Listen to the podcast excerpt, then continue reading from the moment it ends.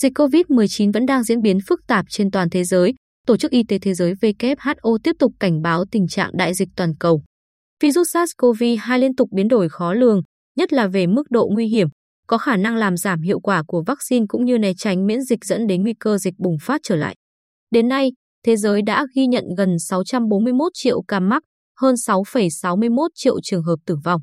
Tại Việt Nam, cả nước ghi nhận hơn 11,5 triệu ca mắc, có 10,6 triệu người khỏi bệnh 92,2%, trên 43.100 ca tử vong 0,38%. Tại Bình Định, theo báo cáo của Sở Y tế, từ ngày 28 tháng 6 năm 2021 đến 15 tháng 11 năm 2022 đã ghi nhận 141.033 trường hợp mắc COVID-19, trong đó có 140.705 trường hợp đã khỏi bệnh được xuất viện tỷ lệ 99,7%, 317 trường hợp tử vong tỷ lệ 0,2%, hiện còn 11 trường hợp đang điều trị tỷ lệ 0,01%, 7 trường hợp đang quản lý điều trị tại nhà.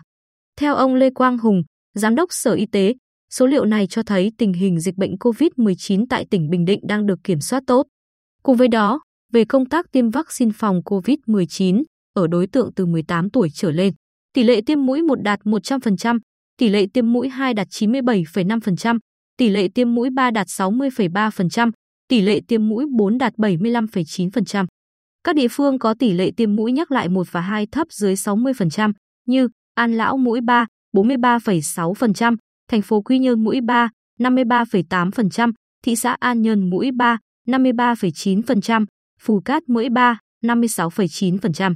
Đối với đối tượng từ 12 đến dưới 18 tuổi, trẻ đã được tiêm chủng đủ 2 mũi đạt tỷ lệ 100%, tỷ lệ trẻ được tiêm mũi nhắc đạt 57,9%. Các địa phương có tỷ lệ tiêm mũi nhắc cho trẻ từ 12 đến dưới 18 tuổi thấp là An Lão 26%, Phú Mỹ 29,2%, Quy Nhơn 37,8%, Tây Sơn 57,8%.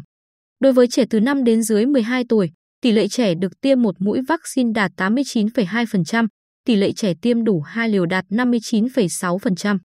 Các địa phương có tỷ lệ tiêm mũi 2 thấp là Quy Nhơn 38,5%, An Lão 38,6%, Phú Mỹ 42,3%, Vĩnh Thạnh 44,1%, Hoài Ân 55,7%, Tây Sơn 58,2%.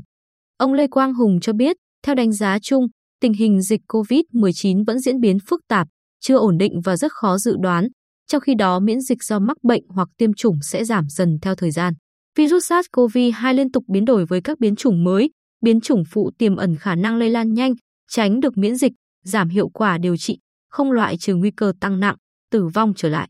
Ngành y tế sẽ tiếp tục tăng cường hệ thống giám sát, mở rộng năng lực điều trị, vaccine cho các đối tượng nguy cơ cao, đồng thời tiếp tục cập nhật kế hoạch chuẩn bị và ứng phó với đại dịch COVID-19 trong mọi tình huống. Theo ông Bùi Ngọc Lân, Giám đốc Trung tâm Kiểm soát Bệnh tật tỉnh, miễn dịch sau tiêm chủng hoặc do mắc COVID-19 mà có đều không bền vững. Tiêm mũi nhắc lại vaccine phòng COVID-19 sẽ làm gia tăng nồng độ kháng thể bảo vệ. Qua đó giúp cơ thể được bảo vệ trước nguy cơ mắc COVID-19, giảm tỷ lệ nhập viện, giảm số ca tiến triển bệnh nặng và tử vong do COVID-19. Để tiếp tục duy trì miễn dịch cộng đồng, việc phối hợp giữa các sở, ngành, địa phương rất quan trọng. Ông Lê Quang Hùng cho biết, ngoài công tác điều trị bệnh nhân mắc COVID-19, chúng tôi sẵn sàng cử lực lượng tiêm vaccine khi các địa phương, ban, ngành có nhu cầu. Tuy nhiên, để nâng cao tỷ lệ tiêm chủng, việc tuyên truyền vận động của các địa phương, các ban, ngành như ngành giáo dục và đào tạo, ban quản lý khu kinh tế tỉnh rất quan trọng.